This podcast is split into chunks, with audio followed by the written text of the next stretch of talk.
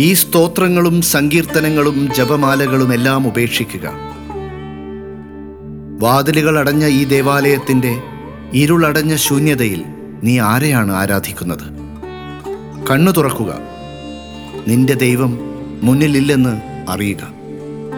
കന്നിമണ്ണ് കിളച്ച് മറിക്കുന്നവന്റെയും കരിമ്പാറ പൊട്ടിച്ച് പാത തീർക്കുന്നവന്റെയും സമീപത്താണ് അവൻ. വെയിലിലും മഴയിലും അവരോടൊപ്പമാണവൻ. അവന്റെ മേലങ്കി പൊടിയണിഞ്ഞിരിക്കുന്നു. നിങ്ങളുടെ ആ വിശിഷ്ട വസ്ത്രങ്ങൾ ഊരിമാറ്റി അവനെപ്പോലെ ആ പൂഴിമണ്ണിലേക്ക് ഇറങ്ങിച്ചെല്ലുക. വിമുക്തിയോ? എവിടെയാണ് വിമുക്തി? നമ്മുടെ നാഥൻ തന്നെ സൃഷ്ടിയുടെ ബന്ധനങ്ങൾ സ്വയം ഏറ്റിരിക്കുകയല്ലേ? അദ്ദേഹം നമ്മളുമായി നിത്യബന്ധനത്തിലല്ലേ? ധ്യാനത്തിൽ നിന്ന് പുറത്തു വരിക ഈ പൂക്കളും ധൂപവുമെല്ലാം മാറ്റിവെക്കുക. നിങ്ങളുടെ വസ്ത്രങ്ങൾ പിഞ്ഞിപ്പോവുകയും മലിനപ്പെടുകയും ചെയ്യുന്നെങ്കിൽ എന്ത്? അധ്വാന ഭാരത്താൽ നെറ്റിത്തടത്തിൽ പൊടിയുന്ന വേർപ്പിലൂടെ അവനോടൊപ്പം നിലകൊള്ളുക.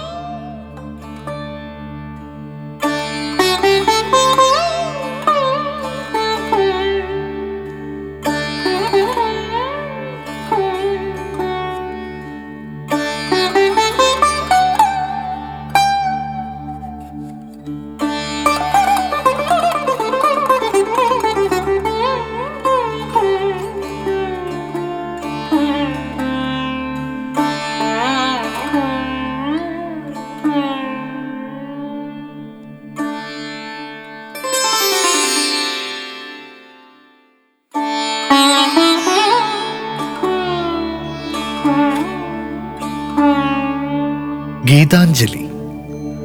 കാവ്യലോകത്തിന്റെ നിത്യവിസ്മയങ്ങളിലൊന്നാണ് ശ്രീ രവീന്ദ്രനാഥ് ടാഗോറിന്റെ ഗീതാഞ്ജലി.